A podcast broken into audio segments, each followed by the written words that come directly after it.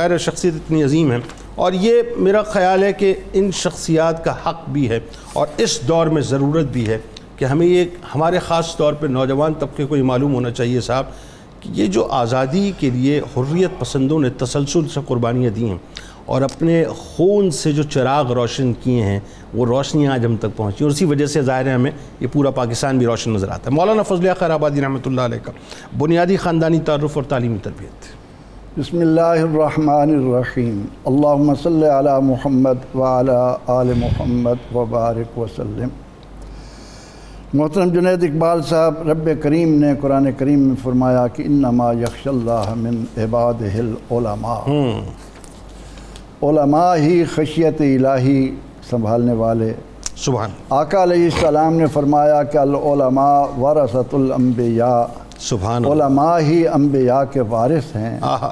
اور پاکستان تو ہے ہی علماء و اولیاء کا فیضان، کوئی دوسری رائے نہیں۔ اس نقطہ نظر سے ہماری قوم کے ایک ایک فرد کو معلوم ہونا چاہیے کہ آج ہم آزادی کا جو سانس لے رہے ہیں،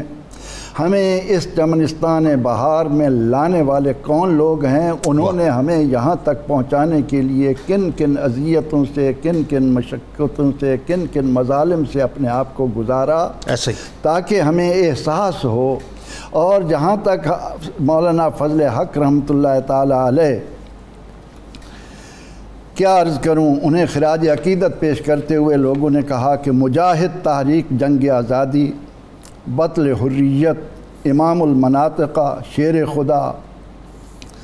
علوم و معارف کا بحر بے کراں، کشور علم کے تاجدار، منقولات و معقولات کے امام، جامع فضائل ظاہری و باطنی، بہار آرائے چمنستان کمال، فرما روائے کشور محاکمات، فرزدہ کے عہد و لبید دوراں، مبتل باطل و محقق کے حق، مولانا فضل حق۔ واہ واہ، سبحان اللہ سبحان اللہ، کیا مولانا فضل حق کا نام جب زبان پر آتا ہے تو پاکستانی ہونے کے ناطے دل چاہتا ہے کہ حق حق حق کی سزا، سبحان اللہ، بلکہ یوں کہیے کہ حق کا فضل ہیں، وہ حق کا فضل اتارے گئے بنیادی طور پہ، اور ایسا کیوں نہ ہو، رگوں میں خون فاروقی ہے۔ واہ واہ، سبحان اللہ، جس طرح سیدنا فاروق اعظم رضی اللہ عنہ نے دامن محمد عربی صلی اللہ علیہ وسلم سے وابستہ ہو کر نعرہ تکبیر پہلی بار بلند کیا، اسی طرح اس خطے میں ناپاک قدموں کو یہاں سے دور کرنے کے لیے، جھاڑو دینے کے لیے سب سے پہلے جس نے جد و جہد کے میدان میں قدم رکھا وہ مولانا فضل حق سبحان اللہ ہے۔ اچھا، مولانا فضل امام رحمۃ اللہ علیہ جو آپ کے والد گرامی ہیں، ذرا ان کے بارے میں بھی بتائیے۔ رئیس المتکلمین، صدر الصدور، یعنی یہ تو بالکل ایسا ہے کہ سپوت والا معاملہ ہے کہ اللہ تبارک و تعالیٰ نے جو ہے آپ کے والد گرامی کو اتنا مقام عطا کیا اور ان کے ذریعے سے آپ کو اتنا مقام عطا کیا۔ مولانا فضل امام جو ہیں وہ جلالت علمی کے اس مقام پر فائز ہیں کہ علوم نقلیہ و عقلیہ کا انہیں کمال حاصل تھا۔ منطق کی معروف کتاب مرقات، اور اس کے علاوہ وہ علماء میں ایک ایسے مقام پر تھے، اور جنید اقبال صاحب ایسا کیوں نہ ہو، تینتیسویں پشت میں سیدنا مولانا فضل حق خیرآبادی رحمۃ اللہ علیہ کا سلسلہ نسب فاروق اعظم رضی اللہ عنہ سے جان لیتا ہے۔ حق اور باطل کے درمیان فرق کرنے والے ہندوستان میں جب اہل حکم کو، حکمرانوں کو یہ خیال آیا، بڑی مشکل سے خیال آیا کہ حقیقی معنوں میں کوئی قومیں اس وقت ترقی کرتی ہیں جب اس میں اہل علم کو ان کا مرتبہ و مقام دیا جاتا ہے۔ واہ، اچھی بات۔ مامون الرشید سے یہ سلسلہ شروع ہوا، اور پھر ہم یہاں دیکھتے ہیں کہ عادل شاہ بیجاپوری نے معقولات کے بہت بڑے عالم علامہ امیر فتح اللہ شرازی کو عزت و وقار کے ساتھ دکن سے بلوا کر اپنا وکیل مطلق بنا دیا۔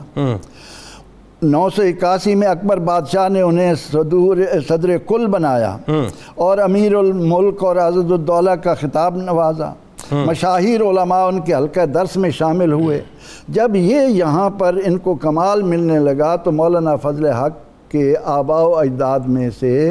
جو ایران کے بعض علاقوں پر حکمران تھے وہاں کی حکمرانی چھوڑ کر وہ یہاں آئے تاکہ اس خطے کے لوگوں کو نور علم علم دین کے نور سے منور کریں. علم ہے ہی اصل میں وہ جو اللہ نے خیر آباد پہنچے ہوئے خیر آباد پہنچے.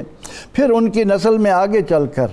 ان کی جب سترویں پشت پر ہم جاتے ہیں تو شیر الملک کے دو بیٹے ہیں, ایک ہے بہاؤالدین ایک ہے شمس الدین. بہاؤالدین کی اولاد میں مولانا فضل امام اور ان کے صاحبزادے مولانا فضل حق, ان کے بیٹے شیخ عبدالحق, اور شمس الدین کی اولاد میں شاہ ولی اللہ کا خاندان ہے. ٹھیک ہے, اور یہ دونوں خاندان پاکستانی قوم کے عظیم محسن ہیں کہ انہوں نے علوم کے فروغ و کمال کے لیے ان دونوں سلسلوں نے جو کام کیا ہے. اور ان میں سے جب مولانا فضل حق خیرآبادی رحمۃ اللہ علیہ کی طرف آتے ہیں تو انہوں نے, جیسا کہ آپ نے بھی ذکر کیا, کہ ابتدا میں ہی تعلیم اور تربیت میں وہ مقام بلند حاصل کیا کہ چار ماہ کی کم عمر میں چار ماہ کے عرصے میں قرآن پاک حفظ کر لیا. ٹھیک ہے, تیرہ سال کی عمر میں آپ مسند امامت پر آ گئے, فتویٰ دینے لگے, علوم میں کمال حاصل کر لیا. اور پھر آگے چل کر آپ نے جس انداز سے بنیادیں اٹھائیں اور اس کے نتیجے میں آج ہم آزادی کا سانس لے رہے ہیں. بالکل ٹھیک ہے, بالکل ٹھیک ہے.